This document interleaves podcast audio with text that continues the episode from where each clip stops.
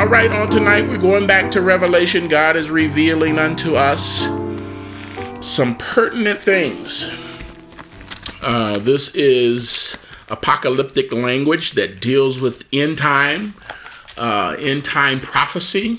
Amen. And certainly, uh, the false church does not uh, embrace prophecy because it doesn't want you to know that there is a consequence uh, for the lives that we live, this life that we're living now. It's going to come to an end, and at the end of this life, we're all going to have to give an account for what we have done in these bodies. Amen.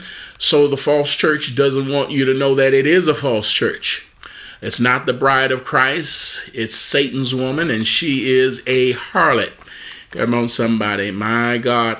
And certainly uh, doesn't want you to deal with end time teaching. And certainly this is where we are now. And I want to just refresh on something real quick.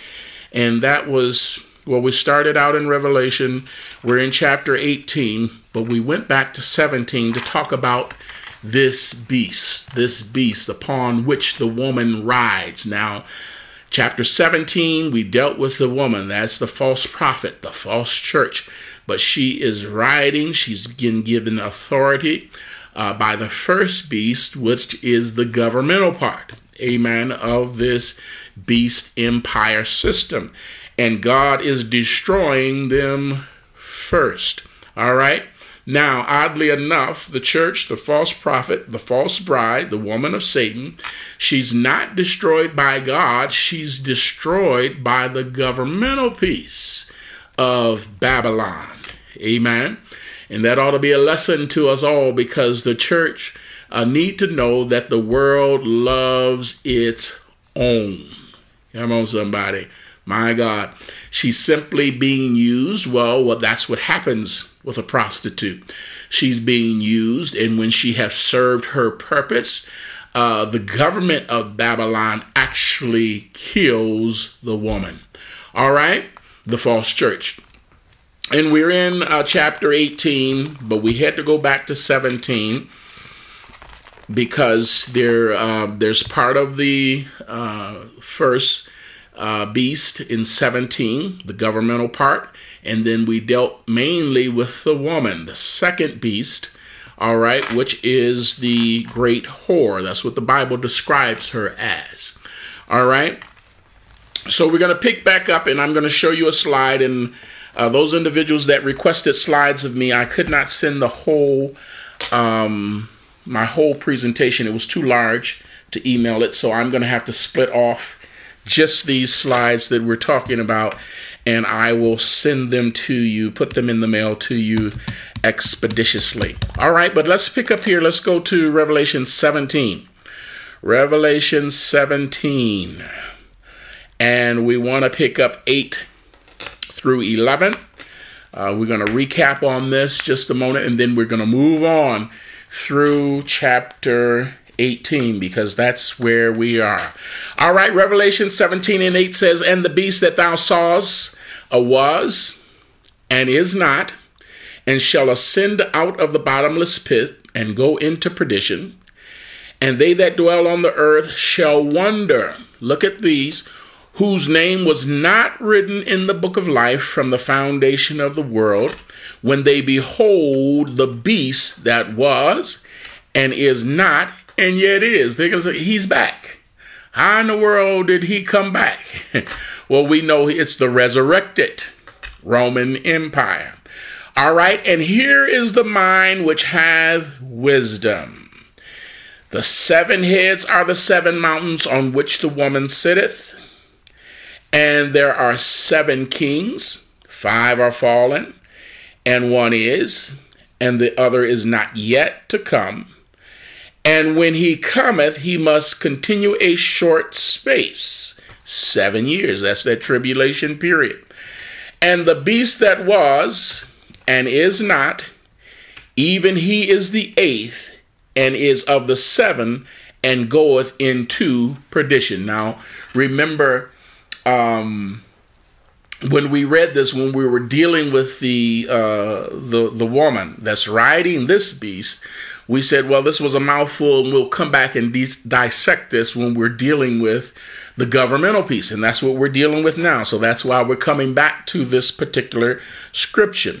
Scripture. So John explains, and he explains to John, this is the beast that was.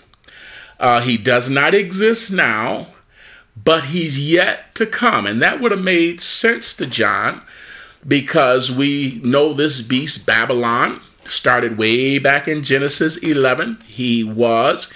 Uh, and then in the middle, when they went into 70 years of Babylonian captivity, all right, uh, so he was. But in John, when he wrote Revelation, he was under Roman rule. Remember, he was exiled to the island of Patmos. All right. And he got the revelation directly from God. Amen. So he was and is not because the Roman Empire now is in charge, but he's yet to come. All right. The revived Roman Empire. All right. Uh, so uh, this is the same thing Zechariah told us. Now remember Zechariah in Zechariah 5 and 6, Zechariah was one of those exiles that came back from Babylon. All right. But Zechariah 5 and 6, the angel woke him up uh, and told him, I wanted to show you something. And he said, What is it? He said, It's an ephah. All right. And then he put a woman inside the ephah and closed the lid on it with a talent. You can read this for yourself. Well, it's a review because we've been through it. And uh, he said, The woman, this is wickedness. So the woman represented wickedness. And certainly this is the woman that we're dealing with now. But it was the wickedness of the whole world. And when he got ready to take the uh, ephah away, it said the, the angels that beareth the ephah, uh, they began to fly away. And, and uh, Zechariah asked him, said, Where bearest thou the ephah? Says to set it on its own base in the land of Shinar. So even Zechariah knew and prophesied back then that Babylon was coming back at the appointed time. It will come back. All right, so Babylon is the start, it's the middle, it's going to be the end. All right. And certainly we know that Babylon is coming back, and everything that we see from the beginning, every beast empire that we see from the beginning is going to be modeled after the same. It's Babylon. It's all Babylon, and we'll prove that out. Uh, because we're going to this globalization, we're going to this one world government, we're going to a supreme leader. This is this is all Babylon. All of these kings, uh, these empires, these beast empires, all had kings, and all of them professed to be God. All right? They had one ruler, they had one currency, they had one educational system, one economic system, one religious system, one government. You had to obey. Uh, and we saw even in uh, Revelation, this one to come, that those did not take the image of the beast had to have their head cut off. They were killed because they did not uh, worship the beast. All right. This is the one world government that we're going to right now. This is how uh, the dragon controls the beast, and the beast control the heads, which are the kings, and the heads control the false church, and the false church control the people. Amen. One world government, globalization, uh, the new terms that we're coming up with now. We are headed that direction. Amen. So we have to understand and know. We got to understand and know uh, because this system is coming. It's it's here. It's alive and well, and it's being formed even as we speak. All right, now let's go to this is the slide I wanted you all to see. Again, um, and in your Bible, in your Bible, if you go back, uh, stay in Revelation there, and we're going to read 17 and 8 again, and we'll use a slide to help us out. All right. So he said, John, the beast that thou sawest was and is not, and shall ascend out of the bottomless pit and go into perdition. We know that is Satan. All right. Uh, he was and is not, but he ascended out of the bottomless pit. All right. And look what it says And they that dwell on the earth shall wonder, whose name was not written in the book of life from the foundation of the world, when they behold the beast that what was and is not and yet is. All right. Now, I, I, have those three lines. These are line items. We have eight line items there. The first one was the original Babylon back in Genesis, the 10th chapter. it came up again in the middle.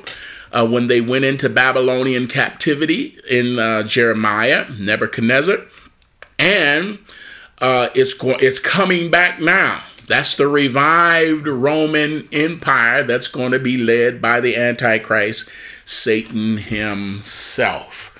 All right, so look what it says now.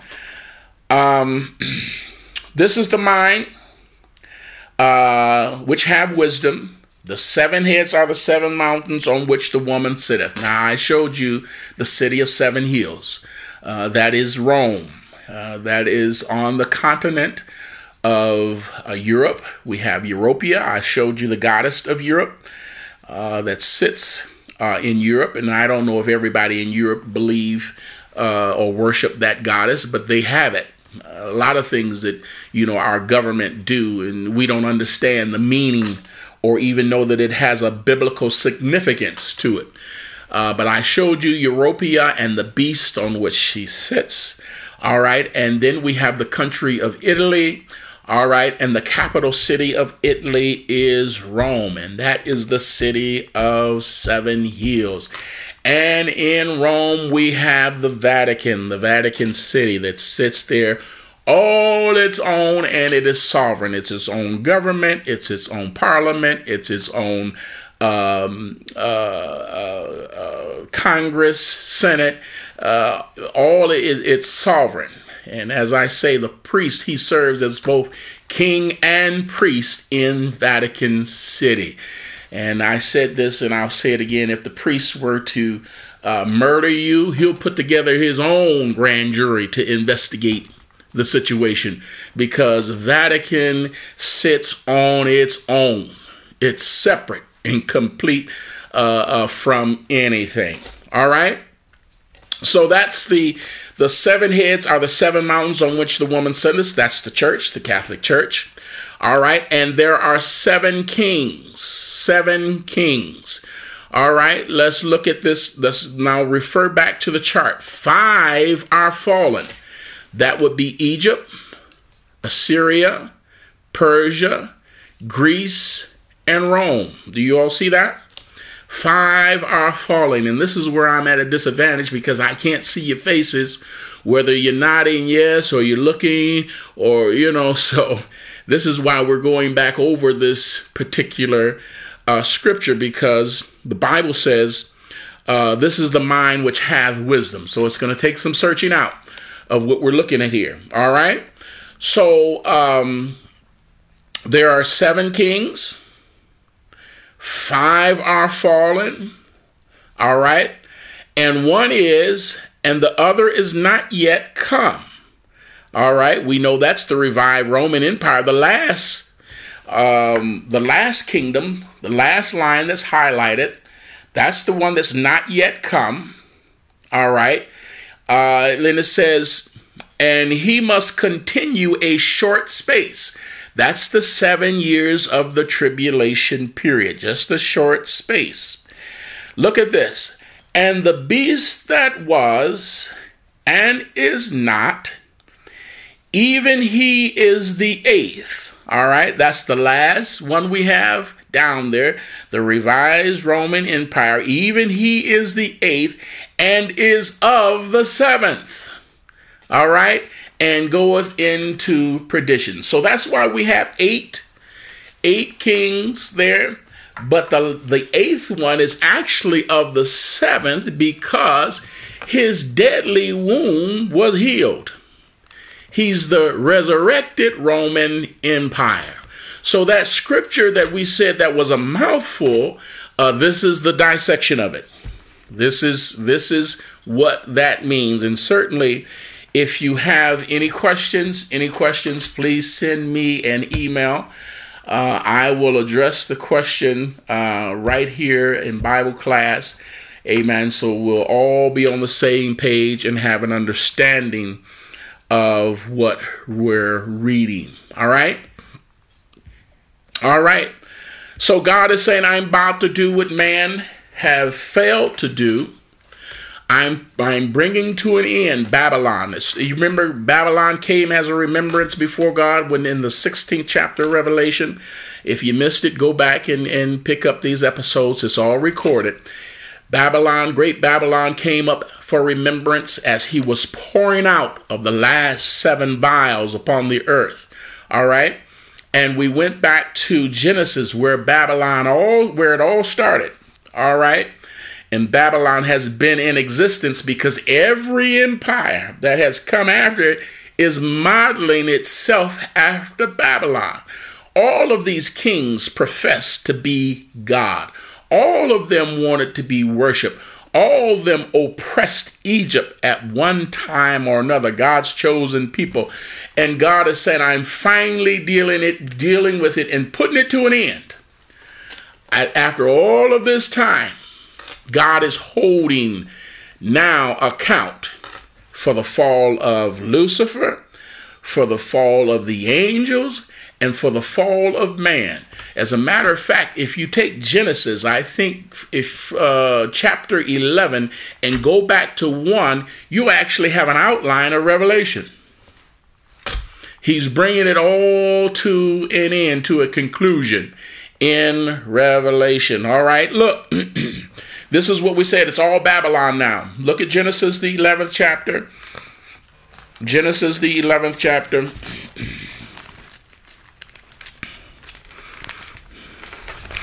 in verse 8 you remember when uh, they said we're going to build a city and a tower to make a name for ourselves all right and babylon is anything that seeks uh, to exist without god and that's what i that's what we're saying it's all babylon now this one world government uh, that we're uh, headed toward. We've kicked God of our, out of our school. We don't want him in public arenas. We don't want him in Congress. We don't want him in Senate. Come on, somebody. I know we started out by saying, In God we trust in our monetary system, uh, but we've taken that off. Uh, a country that was once uh, built on Christian Judeo values. My God, how far have we come? Mm. All right, Genesis 11 and 8. They said we are going to build a city and a tower. God came down and he looked at it and he said, Behold, the people is one. Everything that they have decided to do in their minds, they will accomplish it. So, what did he do? He went down and confounded their language, but he did something else here uh, that I want you to take note of. He says, So the Lord scattered them abroad from thence upon the face of all the earth. And they left off to build the city. All right, so where did they go? They went over all of the earth. And uh, as I said, these are the original pyramid builders. And we have had pyramids built all over the world.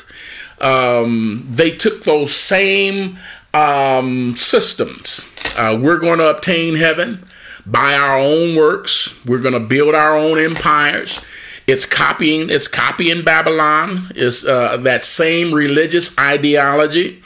Uh, those skills to build um, pyramids. They got that in Egypt in captivity. All right. They're going to worship themselves. We're going to build ourselves a name. All right. So they took that mindset across the whole world. Now, uh, I want to remind you we have Japanese empires, we've had Chinese empires, we have the Aztecs that built uh, pyramids right here in America. Uh, but none of these had anything to do with Israel. Now, remember, the Bible is a love story between God and his chosen people. uh, Japanese empire didn't have nothing to do with Israel, so they're not in the Bible. God left them out. And I don't mind because this is enough to read anyway. All right. Uh, so I want to show you this slide of um, the Babylonian Empire. Uh, these um, pyramids. These pyramids that exist all over the world. And if you do a Google search, if you do a Google search, look in your history, uh, you will see uh, we have had pyramids built all over the world. It's all Babylon now. He scattered them all over the world, and that same mindset, amen, that same mindset uh, set uh, they took with them. Amen. So it's all, and that's what we're basing it on when I say it's all Babylon. Every empire that has come afterward has modeled itself after Babylon. And that's what God said uh, Babylon, great Babylon, came to his remembrance. Oh, yeah. I'm going to go back and I'm going to destroy you as well. All right. So we see that. And um, I also want to show you uh, another slide. This is um, Nebuchadnezzar's dream. Um, that was when Daniel interpreted to him his dream. Now remember, um, Nebuchadnezzar, he wanted to know what was going to happen to him. And Daniel shared him, with him uh, when his rule was coming to an end because that was the Babylonian Empire. Daniel was in uh, captivity at that time in Babylon. Babylon. Babylon. Uh, after that was going to come the uh, Medo-Persian Empire, uh, after that, the Grecian Empire, and finally, Rome. All right. Now, remember uh, what Daniel, when he uh, asked God, What's going to happen to my people? What's going to happen to my people? He did not see Egypt and Assyria uh, because Daniel saw from his time forward. Amen. So what he saw was the Babylonian Empire. He saw the Medo-Persian Empire. He saw Alexander the Great with the Grecian Empire. And he saw Rome. All right. And after that, he saw a beast that made him sick, made him sick to his stomach. And uh, we'll read that. uh, because that that's very important that we uh, get that portion of the story. Now let's go um, to Daniel 7. Everybody have your Bible. Let's go to Daniel 7. We're just going to verify this. And I want to prove this point again because Daniel, what Daniel saw back uh, in 536 BC is the same thing John saw on the island of Patmos when he asked uh, the angel showed him what was to happen, what was going to become of God's people. Daniel, the seventh chapter, beginning in verse 4, and we're going to read through 7, and then we're going to pick up in 15. All right, everybody have it? Daniel 7, verse 4 through 7. And the, now he describes the beast empires, which God showed him because Daniel was praying, What's going to happen to my brethren, the, the Jewish brethren? What's going to happen to my people? And this is what the angel revealed unto him. All right, and the first was like a lion and had eagle's wings, and I beheld till the wings thereof was plucked and it was lifted up from the earth and made to stand upon the feet as a man, and a man's heart was given to it. And behold, another beast, a second, like a bear, and it raised up itself on one side, and it had three ribs in the mouth of it between the teeth of it. And they said thus unto it, Arise, devour much flesh. After this I beheld, and lo, another like a leopard, which had upon the back of it four wings of a fowl. And the beast had also four heads, and dominion was given to it. After this, in the night vision, and behold, a fourth beast, dreadful and terrible, and strong exceedingly and it had great iron teeth. It devoured and brake in pieces and stamped the residue of the feet of it, and it was diverse from all the beasts that were before it. It had ten horns. Amen. All right, let's read also down in verse 15 through 21 because Daniel, this fourth beast, made him ill. Uh, if you read at the back of Daniel, the uh, 7, that last uh, verse, he said, uh, My cogitations, my, my thoughts, they troubled me. I didn't even tell nobody about it. My God, because this fourth beast really made me grieve. It grieved me in my spirit. Verse 15, he says, I, Daniel, was grieved in my spirit in the midst of my body and the visions of my head troubled me. I came near unto one of them that stood by, and asked him the truth of all of this. So he told me and made me to know the interpretation of the things. These great beasts, which are four, are four kings which shall arise out of the earth. These are beast kingdoms. Now, we're talking animals, but we're talking about people. All right? These are beast empires. You ever heard so this world will chew you up? Uh, you know that that's yeah, it will maul you, chew you up like a bear, lion, and leopard, but it's people. All right. Uh, they're going to rise out of the earth, but the saints of the Most High God shall take the kingdom and possess the kingdom forever, even forever and ever. Then I would to know the truth about the fourth beast. Tell me about this fourth beast. This is the one that made me sick because he was an amalgamation of all the other beasts before it. Uh, that's if you would take the worst of all of your enemies and put them together. That's what Daniel saw, and that's what made him sick. All right. Uh, tell me the truth about that one. All right. He said, um,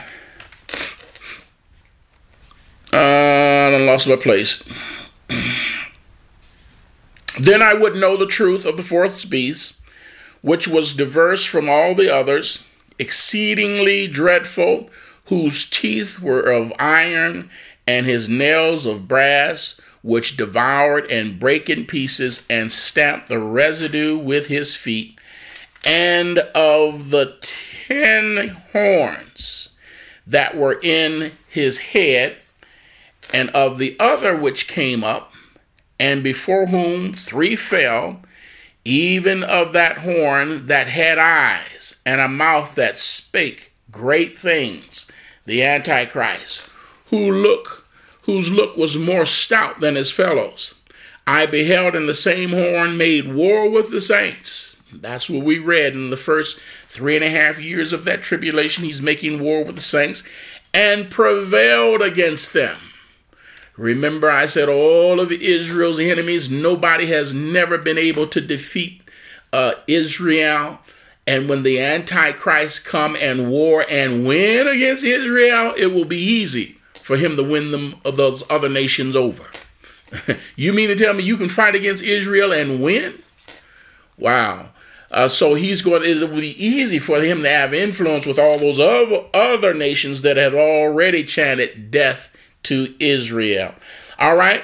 He's going to war with the saints and prevail against them until the Ancient of Days came. And we saw that in the uh, statue uh, that Daniel uh, that dream of uh, Daniel's uh, statue of Daniel's dream. All right, it had the Ancient of Days, and judgment was given to the saints of the Most High God, and the same, and the time came, and the saints possessed the kingdom. Thus he said, The fourth beast shall be the fourth kingdom upon the earth, which shall be diverse from all kingdoms, and shall devour the whole earth, and shall tread it down and break it in pieces. That fourth beast, the revived Roman Empire, is more deadly, more diverse than all the rest because we know that Satan himself, come on, somebody, my God, that is using the Antichrist to bring destruction and war against God's people. Now, if we look at John, um, what John's vision was, and we'll have to turn to Revelation, the 13th chapter, because remember, John is, uh, Daniel's giving his perspective from um, history, from his point, looking forward. Uh, John is giving us his perspective of the future, looking backward and they saw the same thing the same four beast empires. Revelation 13 1 and 2. All right, what did he say? Revelation 13, verses 1 and 2. And I stood upon the sand of the sea. Sea in prophecy means people and I saw a beast rise up out of the sea. So he's saying, I'm John. I'm standing in the middle of the people. And among the people, remember, I go back to this all the time Bishop Paddock, uh, Bishop Herman, my father, they all say he's alive and well and dwelling among us today. He's going to rise up among the people, the sea. All right. Um, I was standing in the sea and I saw a beast rise up out of the sea, having what? Seven heads, ten horns, and upon his horns ten crowns, and upon his heads the name of blasphemy. And the beast which I saw was like unto a what? A leopard, and his feet uh, was the feet of a bear, and his mouth was as the mouth of a lion. And the dragon gave him his power and his seat and great authority. These two men prophesied of the same four beasts. Daniel, way back in 536 BC, and here we have uh, John is writing during Roman uh, rule. They um, are seeing the same thing. All right, uh, Daniel uh, from um, the history looking forward, he saw lion, bear, leopard. Come on, somebody. But John, from the future looking back, he saw leopard, bear, lion. But both of them, Daniel said, I saw a fourth one that made me sick. Uh, John said, I saw a fourth one, and the dragon gave him his power and his seat and great authority. They all saw, they both saw the same thing. And if you do a Google search, if you do a Google search of Daniel's, uh, John's um, dream, um, this is what this is what we have. We have the leopard, we have the bear, we have the lion. In other words, he's an amalgamation of all the beast empires. As I say, it's all Babylon. They're all going to be copied after the same, they're copying the same mentality, the, the same, uh, you know, we can uh, achieve a more perfect union without God. We don't need God. We kicked him out of our schools. We kicked him out of parliament. We kicked him out of government. We kicked him out of our homes. We kicked him out of our marriages. Come on, somebody. Anything, any attempt that you uh, that you're making to achieve or to do without God is Babylon. Your marriage can be Babylon. Your home can be Babylon. Your your career can be Babylon. Anything you kick God out of and think you're going to accomplish anything without God, it is Babylon. And Babylon is doomed. God is bringing it all to an end. This is what we're witnessing uh, right now. All right, he's bringing it to an end. All right, let's go back to Revelation, the 18th chapter. Let's pick up some more of this. Revelation chapter 18. If you have any questions, please shoot me an email please shoot me an email and we will answer and deal with it here.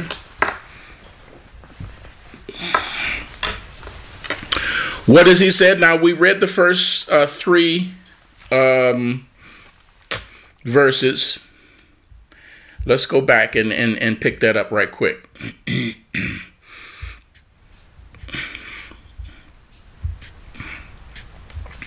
Revelation uh, 18 and 1. What did he say? And after these things, I saw another angel come down from heaven, having great power, and the earth was lightened uh, with his glory. And he cried mightily with a strong voice, saying, Babylon the great is fallen, is fallen, and become the habitation of devils and the hold of every foul spirit, and a cage for every unclean and hateful bird. For all the nations have drunk of the wine of her wrath, of her fornication, and the kings of the earth have committed fornication with her, and the merchants of the earth are waxed rich through the abundance of her delicacies. My God, Babylon is fallen. It's fallen. Anytime you hear it multiple times, you know it's it's over with. God is bringing it to an end. He's holding her responsible for everything that has been done since the beginning, all the way back to Genesis, all the way up to now. Amen. He's giving that final judgment of great Babylon. It's all Babylon. All right. He said, It has become the habitation of devils, uh, the hold of every foul spirit, and a cage of every unclean and hateful bird. For all the nations have drunk of the wine of the wrath of her fornication. Uh, I love what another um, a version of the Bible, I forget which one it was, um, it called, instead of fornication, it called it adultery. Amen. And certainly, uh, you can't commit adultery unless you're married. All right. Uh, this is a um, a relationship. She's supposed she's making herself uh, to be the bride of Christ, but she's the bride of Satan. And every relationship she enters into is a forbidden relationship of God. All right. King James uh, uh, version calls it fornication. Another uh, version of this call it adultery. All right. In any case, it's a forbidden relationship. And uh, I have said this and I will continue to say this anytime that we're in a relationship and God is not in it, God does not approve of it, you have just entered into an abusive relationship. Because, you know, we all know can't nobody do you like Jesus. can't nobody do you like the Lord. If, if a man don't love God, he can't possibly love you. If a woman don't love God, she can't possibly love you. You have entered into a forbidden relationship, and God is saying it's Babylon and it is doomed. I'm bringing it to a end. All right. Uh, that was a re- quick recap of what we read. Now look here, uh, Revelation 18. We're going to go four through verse 10. And I heard another voice from heaven saying, "Come out of her, my people." And be ye not partakers of her sins, that you receive not of her plagues. We saw the trumps. We saw the plagues. We saw the vials. We saw the three woes. Get out of her unless you're going to be part of all that wrath of God that's coming down upon her. Get out of her. All right? Uh, that you receive not of her plagues, for her sins have reached unto heaven.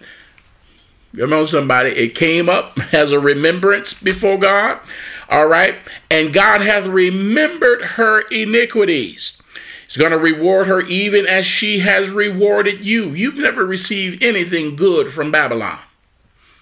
And God is going to now reward her for all of the what? The reward she has given you. And that wasn't a good reward. All right.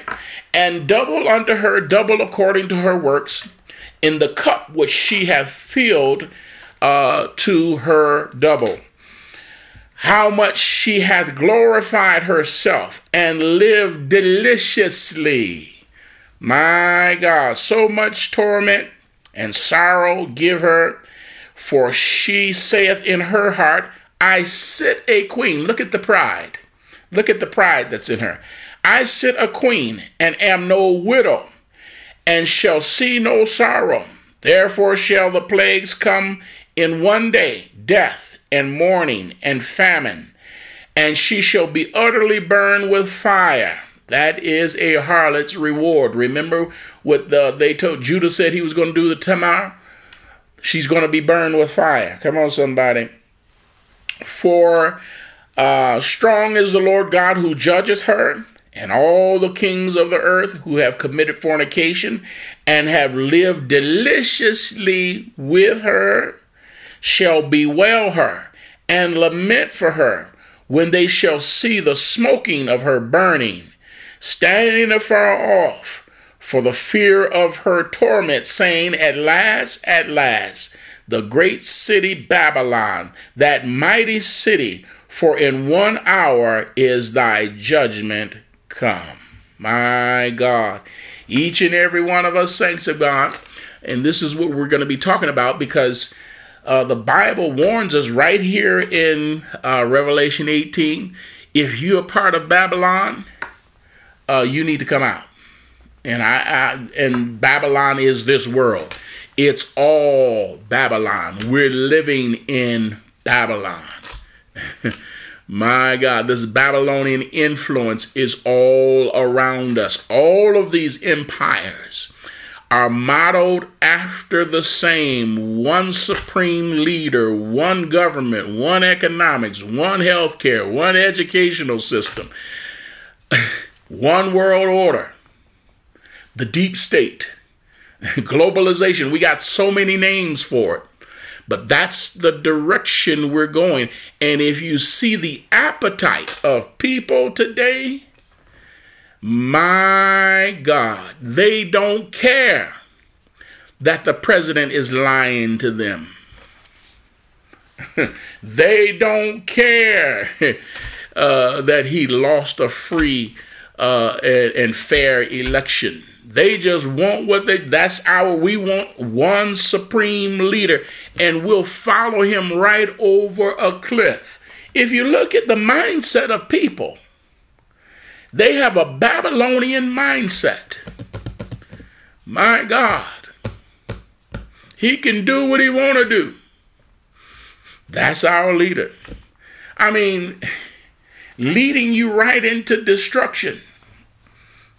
Come on, somebody. I, am glad that all of these rallies are over with. People without masks. Come on, somebody. Now, the president, he caught uh, the virus and he got lifted to Walter Reed Hospital in a helicopter. Well, you know, the thousands of people you have coming to these rallies, they don't have that privilege. And they know that they don't, it doesn't matter to them. They'll come without a mask, without social distancing. You see the mindset? They're, they're willing to die for this man that don't care nothing about them, care nothing about the democracy, care nothing about the Constitution, care nothing about telling the truth. It's all Babylon. My God. And we ought to see it. We ought to see it. And, saints, listen, if we have to watch our relationship with this world, amen. And certainly uh, don't underestimate the influence of this world upon you. You might be hooked to Babylon yourself and don't even know it. And this passage of scripture said, listen, don't be partaker of her sins. Come on, somebody. You all remember when uh, in the middle, when the Jews went into Babylonian captivity, God said, You're going to be there 70 years. I know the thoughts that I think towards you, they're thoughts of peace and not evil. And to the very date when that 70 years was over, King Cyrus, the Persian king, told the Babylonians, You all can go home. Most of them stayed in Babylon. Can you imagine that? Most Nehemiah said, We got to go back and build the walls. They said, You know what? We ain't too hot about those walls anyway. Now remember, the walls were built to keep heathen practice out. They didn't have that in Babylon. See, a lot of people love Babylon because see, Babylon give you what you want. You can do what you want to do in Babylon. And when King Cyrus came and released them, very few, very few went back because they had fallen in love with Babylon. My God. But this passage of scripture is saying, Get out so you won't be part of her plagues. All right? Uh, the Bible talks about how she lives deliciously. Come on, somebody. Uh, she glorifies herself. The kings uh, that are with her have lived deliciously. Come on, somebody. They're serving themselves and not the people. And it says, Therefore, her plagues is going to come on her in one day death, mourning, and famine. She is going to be utterly burned with fire. Come on, somebody. For strong is the Lord that judgeth her. All right? The kings of the earth have committed fornication with, with her, have lived deliciously Come on, somebody. They're going to watch her destruction and they're going to cry because they're going to say, Our good days are gone. They're going to stand off. Come on, somebody, for fear of her torment and say, Whoa, whoa, whoa, her judgment has come and we can do nothing to help her. My God. And look what uh, she says, Babylon says. For she saith in her heart, I sit a queen. And this is what God hates pride. I sit a queen, I am no widow, and shall see no sorrow. Hmm. Better have another thought. Better have another thought. We talked about what is she talking about when she says that? Uh, we talk about God, how when He gets ready to uh, use an example. He uses, in most cases, a widow woman. We talked about Naomi. We talked about Ruth. We talked about Tamar. We also talked about um, uh, the woman, the widow woman that came before the unrighteous judge. He said, "I don't fear God and I don't fear man, but this lady, she's gonna she's gonna trouble me." All right. What about uh, Mary, the mother of Jesus, even at the cross? when he said, Woman, behold thy son. Come on, somebody. My God. He uses a widow woman. But this Babylon said, He'll never use me. I sit a queen. I'll never be a widow, and I don't have need of nobody. And I shall see no sorrow. Come on, somebody. My God. So prideful. She says, I don't have need of anybody. I am self sufficient. Mm, what a rude awakening. My God. And we have to be careful, saints of God, that we're not so tied to Babylon that we can't get out, come out of her. And that's what this uh, passage of scripture we have just read in, in, in 18. Uh, saints, get out of Babylon. We're living in Babylon right now. The mystery of iniquity doth already work. Does it ever boggle your mind how crazy people are today? The crazy things that they do, the crazy things that are happening, the perilous times, the dangerous times in which we live, and people are okay with it. It's Babylon. And if you're not careful, you'll get in with it because Babylon lets you do what you want to do. But the word is coming to us tonight get out of Babylon. Don't be a part of Babylon. All right. This has been prophesied for years. Let's go to Isaiah 40. Isaiah 40. I told you that Isaiah and uh, both Jeremiah uh, dedicated chapters. Babylon is one of the most talked about, next to Jerusalem. It's the most popular uh, city in the Bible. Why so much about Babylon? Because God needs us to know because we're living in Babylon. And that's why we say we have to wear this world as a what? Loose garment. This is not our home. Come on, somebody. Everything that we see is going to be burned with fire. The things that you see are temporal, the things that are not seen are eternal. And it has been prophesied for years by both Isaiah, Jeremiah get out of Babylon, flee from Babylon. She's going to be destroyed. Look at Isaiah 48, verse 20. Go ye forth out of Babylon Get out of Babylon. Flee ye from the Chaldeans. All right, these were the inhabitants of Babylon. They were also known as Bab- Babylon. Um, with a voice of singing, declare ye, tell this, utter it to the end of the earth. Say ye, the Lord hath redeemed his servant Jacob. And they thirsted not when he led them through the deserts. He caused the waters to flow out of the rock for them. He clave the rock also, and the waters gushed out. There is no peace, saith the Lord, unto the wicked. Come on, somebody. If we translate that just a little bit, he said, Flee from Babylon. Get away from the Chaldeans, the Babylon minded people. Uh, come on, somebody.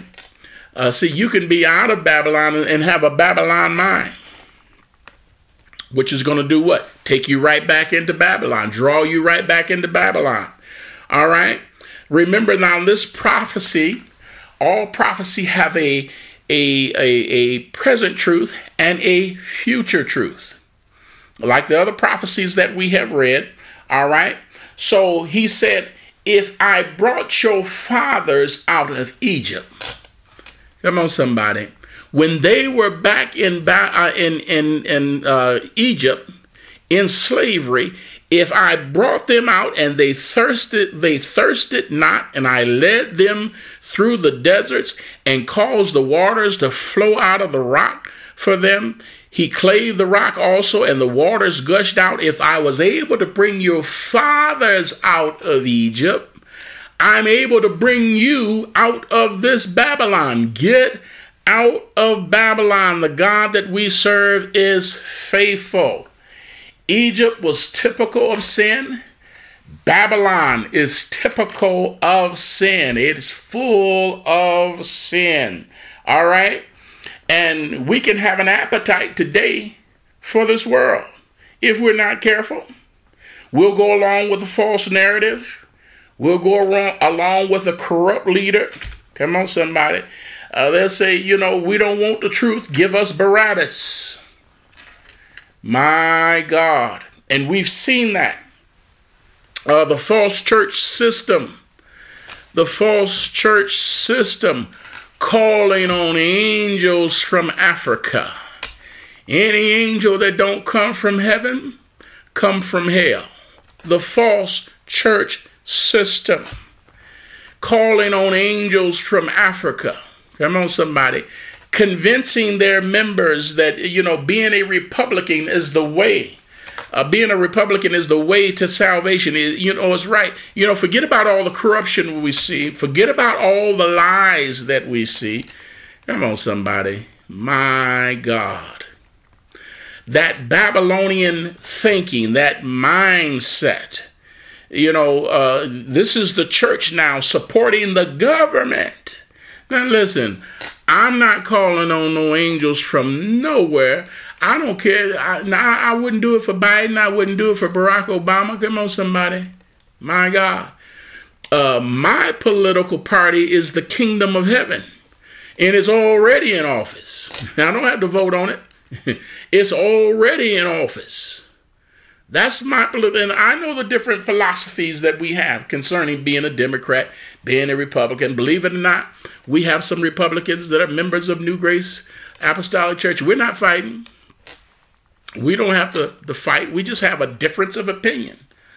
Uh, I believe that the Democrat Party allows the poor to eat. God was always concerned about the poor. He was always concerned about the needy. He was always concerned about the least of the little ones. My God.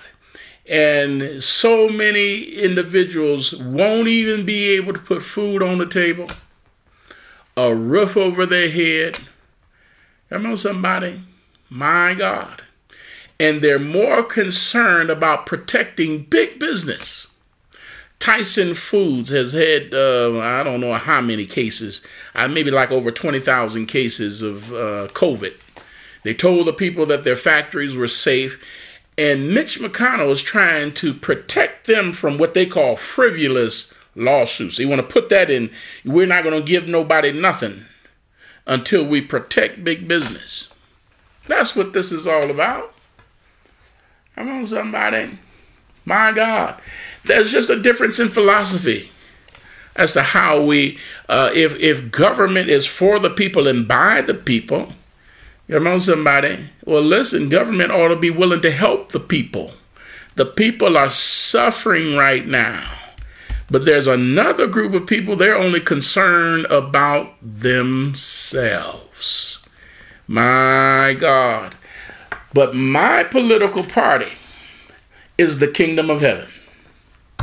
It's already in power, it's already in position. Come on, somebody. My God. And Jeremiah prophesied long time ago. Remember, there's a present truth and a future truth about all prophecy. And this prophecy, I believe, is not yet come. Now, let's go see what uh, Isaiah, I'm sorry, let's go see what Jeremiah says about it. Jeremiah 50 and 8. These two prophets prophesy the same thing concerning Babylon. The same thing concerning Babylon. What do they say? Get out. Get out of Babylon. Jeremiah 50 and 8 Remove out of the midst of Babylon and go forth out of the land of the Chaldeans and be as the goats before the flocks. Come on, somebody. All right. So, Israel, you got to get out of Babylon. Come on, somebody. Uh, just like the goats, the, the bucks that lead the sheep out, uh, lead everybody out with you. All right. Now, we have to ask this question uh, were they in Babylonian captivity in Isaiah's day? No. Were they in Babylonian captivity in Jeremiah's day? No. As a matter of fact, Assyria uh, was in power when these prophecies came um, forth. All right. But they would go into Babylonian captivity at some point. All right. And we certainly know that they did. And after that, uh, 70 years were finished, King Cyrus said, Y'all can go home. But most of them stayed. I believe that this prophecy has to do with the Babylon that we're dealing with uh, when the, the ones that stayed and this Babylon that we're dealing with right now. Part of this prophecy was for when the 70 years they went in Babylonian captivity and stayed there. And part of this prophecy is to us right now. Get out of Babylon. Come on, somebody. My God. Babylon was compared to uh, Sodom and Gomorrah. Let's go to uh, Jeremiah 50 and let's go down to 40. Or let's drop down to the 40th verse because remember, um, all of this in Jeremiah is about Babylon. It's about Babylon. Isaiah, Jeremiah, they said the same thing get out. We read it in, in uh, Revelation 18 get out. Don't be part, my God, of the plagues uh, that's coming to her. Get out before it's too late. All right, look at um, uh, the 40th verse, Jeremiah 50 and 40. As God overthrew Sodom and Gomorrah and the neighbor uh, neighbor cities thereof, saith the Lord, so shall no man be a no man abide there, neither shall any son of man dwell therein. All right? Remember now, this whole chapter is devoted to Babylon. All right? Jesus said that the modern day, this modern day Babylon is going to be, he, he likens it uh, as unto Sodom. And if we're going to understand this modern day Babylon in which we live, we need to ask ourselves, well, what was going on in the days of Sodom and Gomorrah? Let's let's find out. Let's go to Genesis the 19th chapter.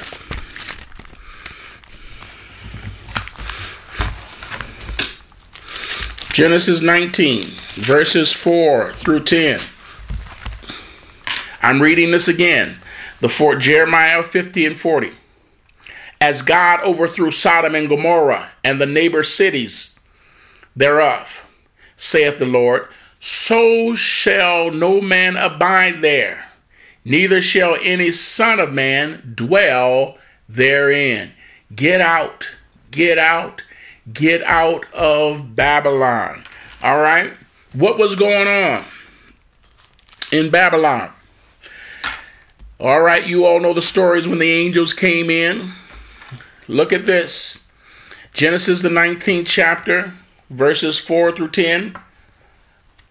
But before they lay down, the men of the city, even the men of Sodom, compassed the house round both old and young, they're all taken in this thing, and the people of every quarter. And they called unto Lot and said unto him, Where are the men which came in to thee this night? Bring them out unto us that we may know them. Another translation says that we might have sex with them. Come on, somebody. My God.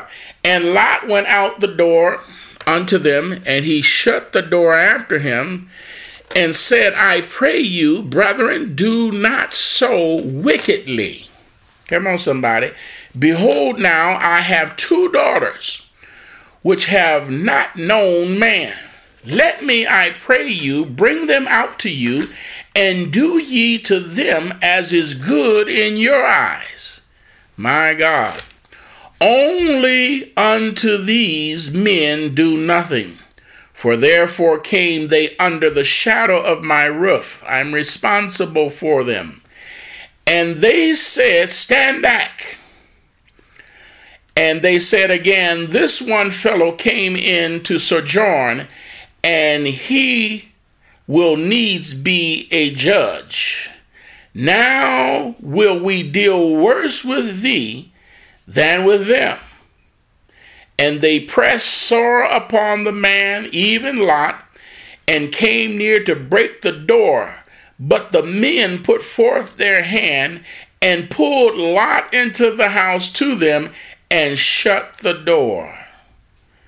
My God.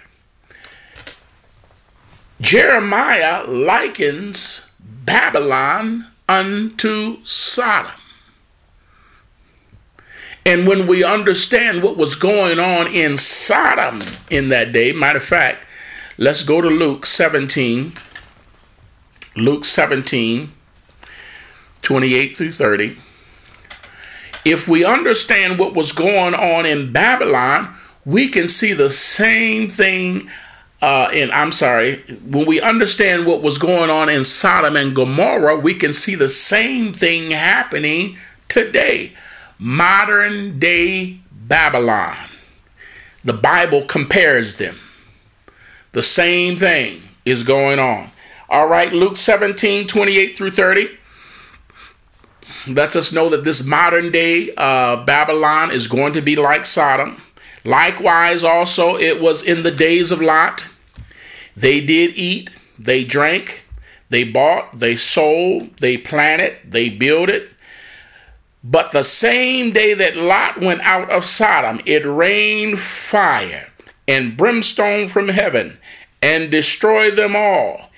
Even thus shall it be in the day when the Son of Man is revealed. My God, this Babylon that we live in, what are the people doing? Eating, and drinking, marrying, and giving in marriage. Everything is going on along just like it always has gone. But they didn't even know when the angels came in and took Lot out. Everything was going along like, and Lot went out by night. And at dawn, that's when the uh, fire rained down from heaven and burned them up, and they had no warning. So shall it be. Come on, somebody. My God, it rained fire and brimstone from heaven and destroyed them all. Even thus shall it be in the day when the Son of Man is revealed. People are doing like they want to do, being all that they can be. Come on, somebody. And the Bible said he's coming as what? A thief in the night. And they won't know until the church is raptured and taken out. And then the Antichrist, Satan, will be unleashed. On, somebody. And that's when they say all hell is going to break loose. What happened in Sodom? women were getting married, but they were not having normal marriage relationships. I got two daughters here that are married. Uh, come on, somebody, and you can ha- do what you want with them. What did they say? We don't have no use for them daughters of yours. We want those men. So the concept of marriage drastically changed. Anything goes. And it's not normal, you know, the traditional. You know, nobody wants, you know, what the Bible says anymore. They want to do something different. I want to get married, but, you know, we're not going to have a traditional marriage. We're, going to have a marriage without walls, without rules. Come on, somebody. My God. So there were being, the women were being married to the men of Sodom, but normal relations were not taking place. The men of Sodom had ta- been taken over with a strange behavior. They had no use for a woman anymore. Come on, somebody. What are we what are we experiencing today? Well, our view of marriage is not like your view of marriage. Come on, somebody. And matter of fact, they will tell you, the children of God, the true church, you're wrong for not supporting our broad view of marriage. Come on, somebody. And isn't that something, you know, uh, I'm not knocking on on their door, beating on their door, telling them y'all stop doing what y'all doing behind them doors. They're beating on the church door. Telling, I, am not persecuting you. Why are you trying to persecute? And Jesus said, For which of my good works you want to stone me to death? Why are you coming after me and telling me I'm wrong because I don't uh, accept your broad view of marriage or marital relations? Come on, somebody. Or even uh, uh, transgender. We have more people uh, choosing their gender nowadays than ever before. As a matter of fact, it's being encouraged. Uh, some of these in the two men that are married, uh, and you can you can't deny them now. They they can apply for health care. They can apply for uh, insurance and have survivor benefits. They can adopt children. And they will take these young boys and adopt them and start giving them dolls in their cribs. Gonna convert them into women. And the church is wrong. The church is wrong because we don't have the same view that they have. My God. Uh, Jude 6, Jude describes this situation that was going on in Sodom. Jude 6,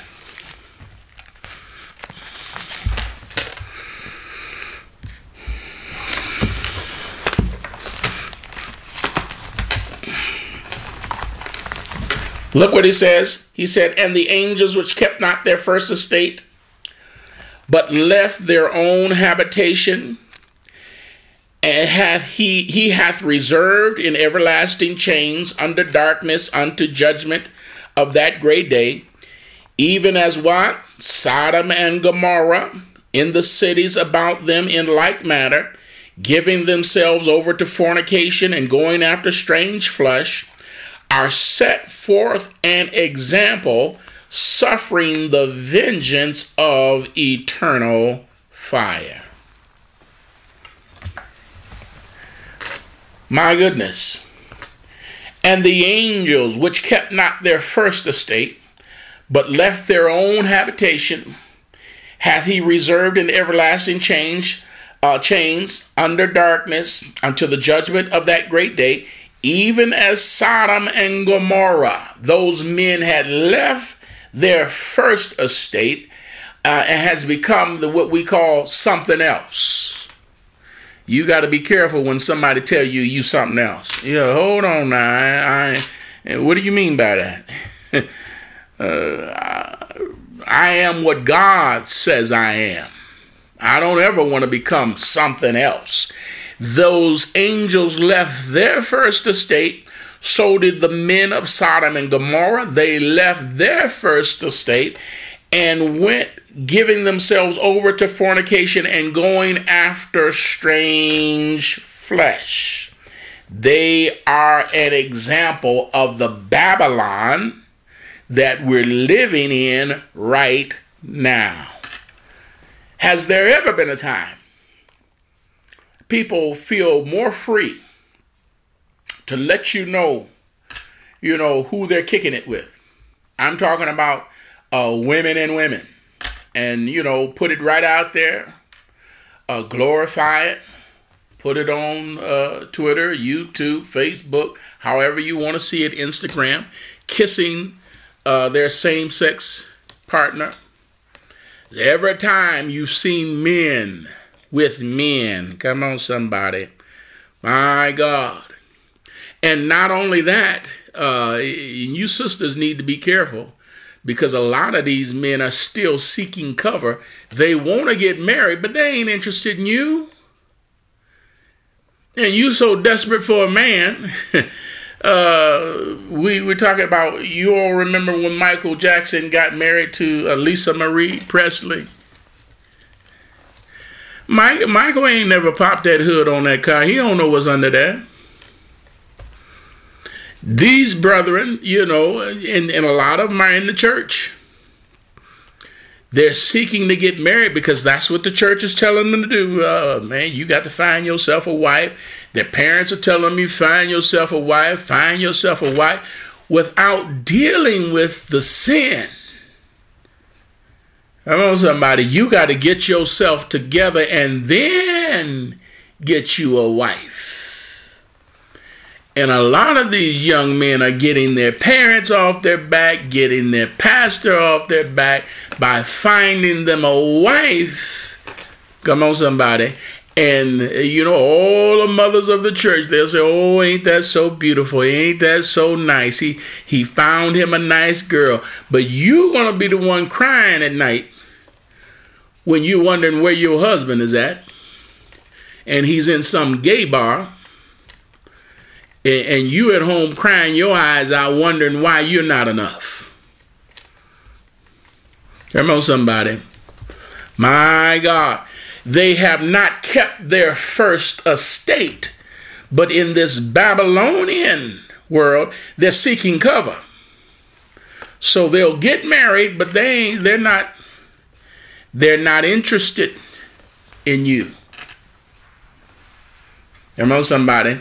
Just recently I saw in the, the news where a school system I can't remember the name of it now, but they're saying now students can go into the bathroom of their choice, whatever gender that they identify with, they can go in that bathroom.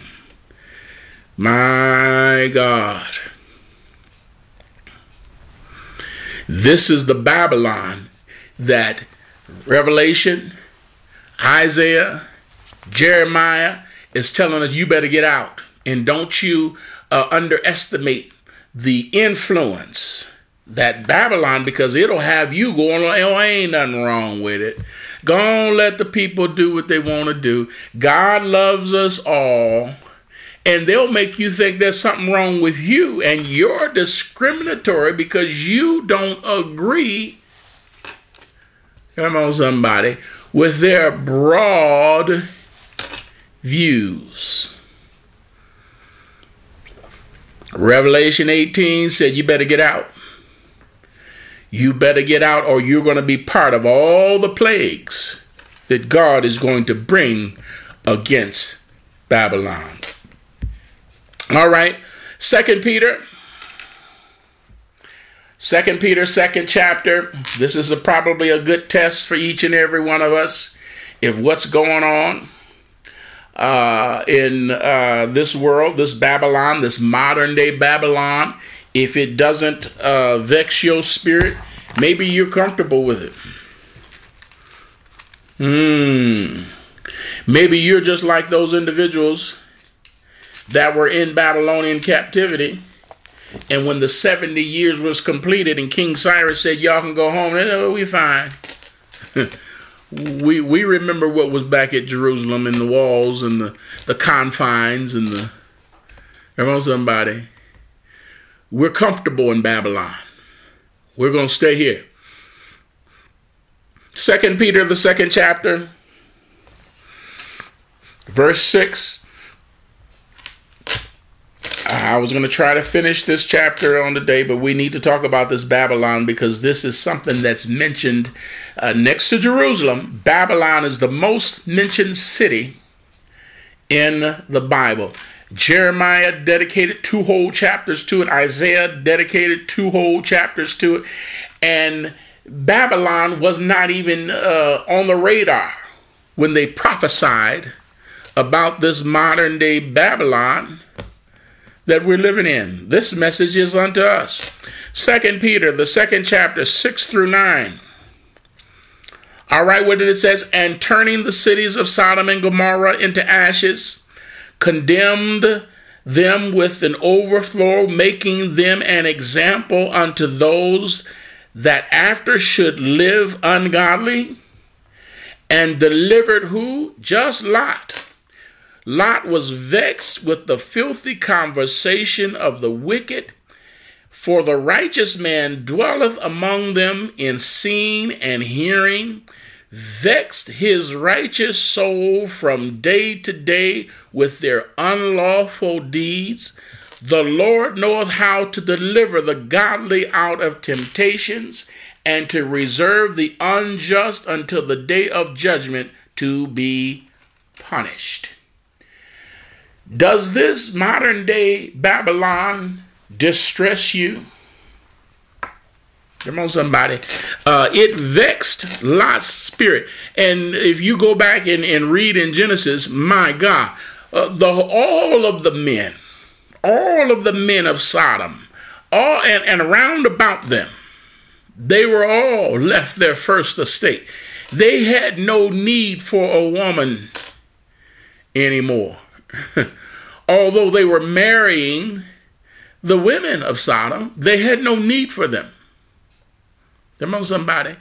Um, does this, and it vexed uh, Lot's spirit. Look, it says, For that righteous man dwelling among them in seeing and hearing vexed his righteous soul from day to day with their unlawful deeds. My God, I remember my father talking about being on the job and um, a man approached him. He worked for 30 years and over 30 years in the postal system.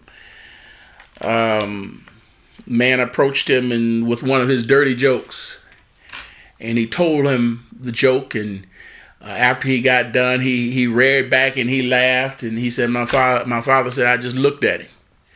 Then he looked at him strange and told him the joke again. He reared back and he laughed. And he looked at my father, and my father was looking at him, and he just walked on off.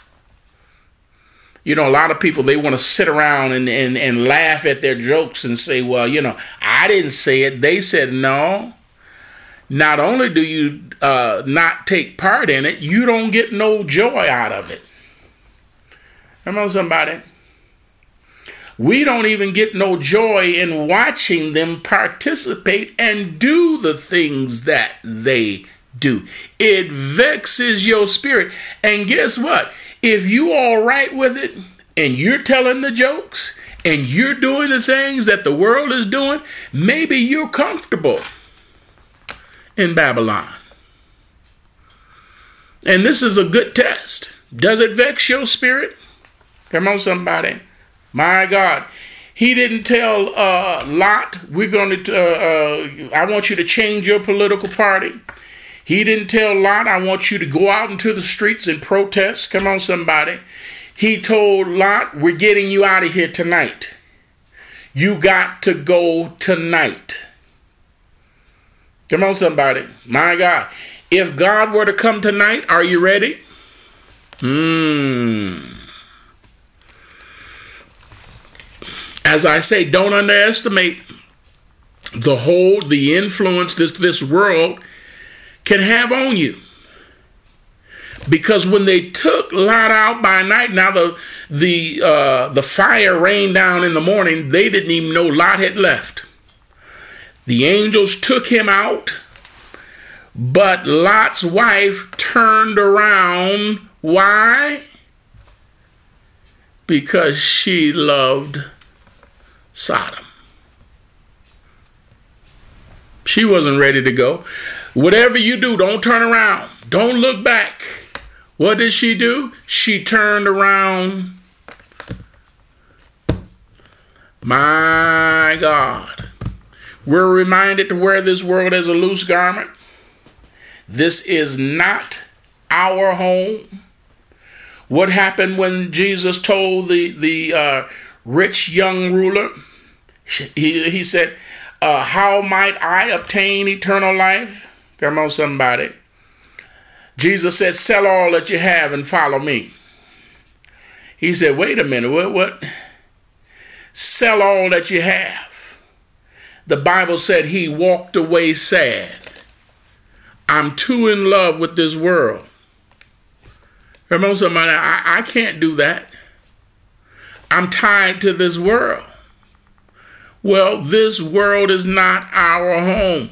God knows how to rescue the righteous. Come on, somebody. He did not reform Sodom, he burned Sodom. Woe, woe, Babylon. Come on, somebody. Uh, when Jesus says woe one time, it's serious. When he say woe two times, it's very serious. Those cities, he said, and woe unto you, they don't exist anymore. On, somebody. Uh, this uh, church is unrepentant. It's full of pride. It says we don't. You know, I I'll never be a widow. The Lord will never use me. I'm a queen. Come on, somebody, and I'm not going to suffer no sorrow. Pride. God is not going to reform it, He's going to destroy it. And He's telling us, you better get out. Unless you take part also in the plagues that I'm going to bring her. If you look at Genesis 19 and 22, the angels told Lot, We can't destroy this place until we get you out of here. Oh, come on, somebody. The Lord know how to deliver the righteous and bring judgment to the wicked. My God. We had that in the church of Thyatira. Let's go back to um, Revelation, the third chapter. Revelation, the third chapter. You all remember that? Church of Thyatira, which I believe is a pattern of the church that we're studying on tonight. Revelation, the third chapter,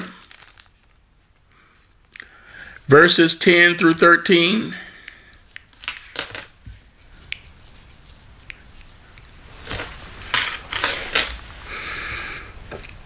He says, Because thou hast kept the word of my patience, I also will keep thee from the hour of temptation, which shall come upon all the world and try them that dwell upon the earth.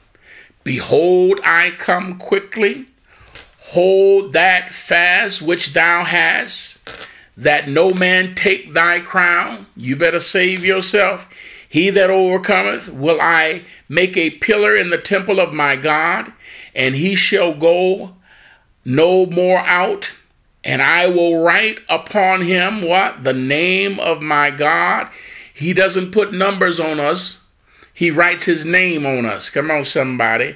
And the name of the city of my God, which is Jerusalem. We are from Jerusalem, which cometh down out of heaven from God. And I will write upon them my new name. He that hath an ear, let him hear what the Spirit is saying unto the church. Come on, somebody. I, those that want to be saved, I'm going to get you out. I'm going to bring you out. E- even in a even in a Babylonian situation, those that want to be saved, I'll save them. Even in the tribulation period, there is a remnant of both Jew and Gentile that will be saved. Come on, somebody. We read it. They'll have to be beheaded. Many of them will be starved to death. But if you want to be saved, if you want to be now, this is not to any one of us. I, I don't I don't want nobody to get confused. This is our opportunity now. Amen. God is saving us out of this world right now. Amen. And when he snatches his church out, we are the bride of Christ. Amen. But there will be a remnant even in the tribulation period, that did not know. I'll go back to the story of Bishop Paddock. What if we woke up one morning and all the Baptists were gone and we were left? Were we not sincere? What if we wake up and the Church of God in Christ was gone and, and we were left? Were we not sincere? yes, we were, but we missed it. God is going to give them an opportunity, but not them that have the truth. Oh, come on, somebody. Don't get it twisted. Don't get it twisted. Amen. Those that were sincere, amen, that will listen to the two witnesses, will not take the mark of the beast. Now, we already been through this. If you take that mark of the beast, you no longer bear the, uh, the name of uh, the, uh, the, the seed of Christ. You have the seed of Satan now. Come on, somebody. And anybody that bears his mark is going to be destroyed. My God. But there will be a remnant saved. God knows how to rescue the righteous and make a difference. Even in Egypt, he said, I make a difference. I'm going to thrust you out altogether, and, he, and a dog better not even wag his tongue. Come on, somebody. God knows how to rescue the righteous. Amen. All right, Revelation uh, 11, 8 and 9. It's always the government is part of this. The government is part of this. This is not just people that are coming against the church, it's the government. Remember somebody? And that's why we can't just chum ourselves up uh, with the government and start calling on angels from Africa. I don't have no big flag behind me. The government don't support what I'm teaching tonight. You know somebody? I don't have no representative in Washington or a representative in Lansing. They got one to say that's supposed to represent me, but God represents me in heaven. Look what uh, Revelation 11, 8 and 9. All right, we're just about out of time. Uh, and their dead bodies shall lie in the street of the great city, which spiritually is called what? Sodom and Egypt, where also our Lord was crucified. And they of the people and the kindreds and tongues and nations shall see their dead bodies uh, three days and a half, and shall not suffer their dead bodies to be put in graves. This persecution just don't come from individuals, they come from government, beast empires. And as this one world government is formed, guess what? It's going to be one religion. And if you don't embrace it, if you don't endorse it, guess what? You're going to be persecuted and probably martyred. Come on, somebody. But we know that before the Antichrist is going to be unleashed, God is going to snatch his church out. He knows how to deliver the righteous. Come on, somebody. And reserve the unjust.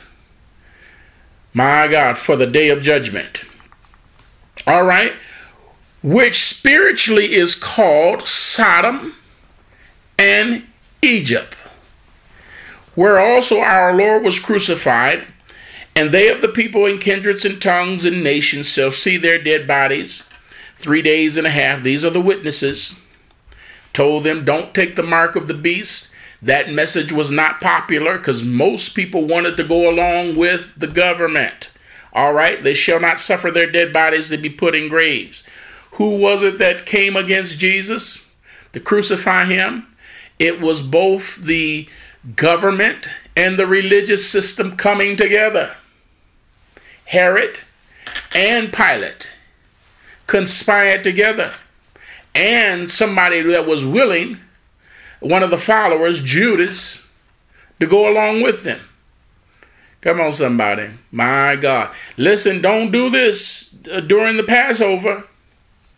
Don't do this during the Passover. He got we got too many Jesus followers in town. We want to do this in a dark alley. Jesus said, "No, you ain't going to do it in a dark alley. I'm revealing you what you going to do. Do it now." My God, and we go back to that everybody at the table missed it. They missed it.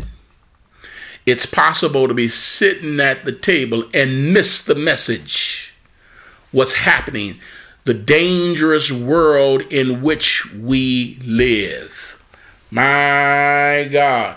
Why are they persecuting the church? We're not messing with them, but we're their conscience. Every time they see you reading that Bible, every time they see you doing right, every time they see you walking upright before God, it's burning their conscience. Come on, somebody.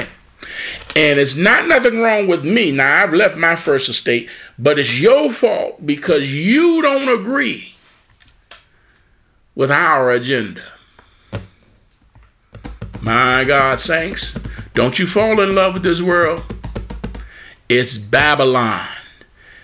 And everywhere in the Bible is telling us, get out, get out, get out, get out. Come on, somebody. All right. Uh, let's get one more scripture here, and I'm going to let you go. Then we're gonna uh, we're gonna finish the last of chapter 18 because all of those things that you see, uh, the gold, the silver, all of the linen, the pearls, and all of these things have a significance uh, to the church, and God is going to burn it all up. Going to burn it all up. Come on, somebody. My God. People are going to stand off and look and see her burning, her destruction, and stand back because they can't do anything about it.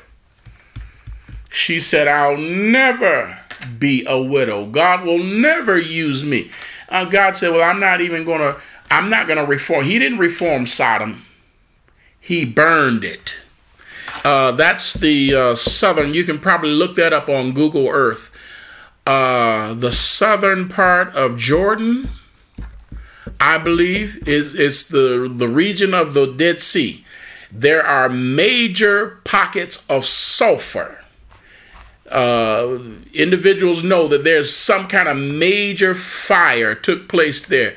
Sulfur, deep pockets of sulfur. Matter of fact, nothing will even grow there till this day. Uh, do Google Earth on uh, the Dead Sea that was the area of Sodom and Gomorrah. There was a cataclysmic fire that fell down out of heaven, and nothing will grow there right now. Sulfur. My God, do a search on that. It will open up your eyes. We're not talking about no myth. We ain't talking about no fairy tale. All of this stuff happened the Bible is being uh, revealed. if you want to know what's ha- going to happen, read your Bible. If you want to see it happen, look at the news. It's coming to pass. My God. Look at Matthew 10. Matthew 10, 14 and 15.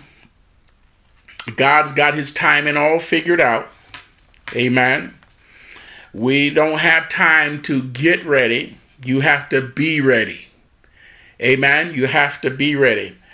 Look at Matthew 10, 14, and 15. And whosoever shall not receive you, nor hear your words, when you depart out of that house or that city, shake off the dust of your feet. Verily I say unto you, it shall be more tolerable for the land of Sodom and Gomorrah in the day of judgment than for that city. My God. Each and every one of us, saints of God, listen, this world is not our home. Your message is not going to be popular. The lifestyle that you live uh, is not going to be popular. The things that you support, the church that you go to, your religious beliefs, don't you expect nobody to pat you on the back.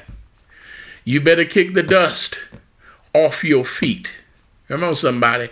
Because he said, it's going to, uh, uh, it shall be more tolerable for the land of Sodom and Gomorrah in the day of judgment than for that city.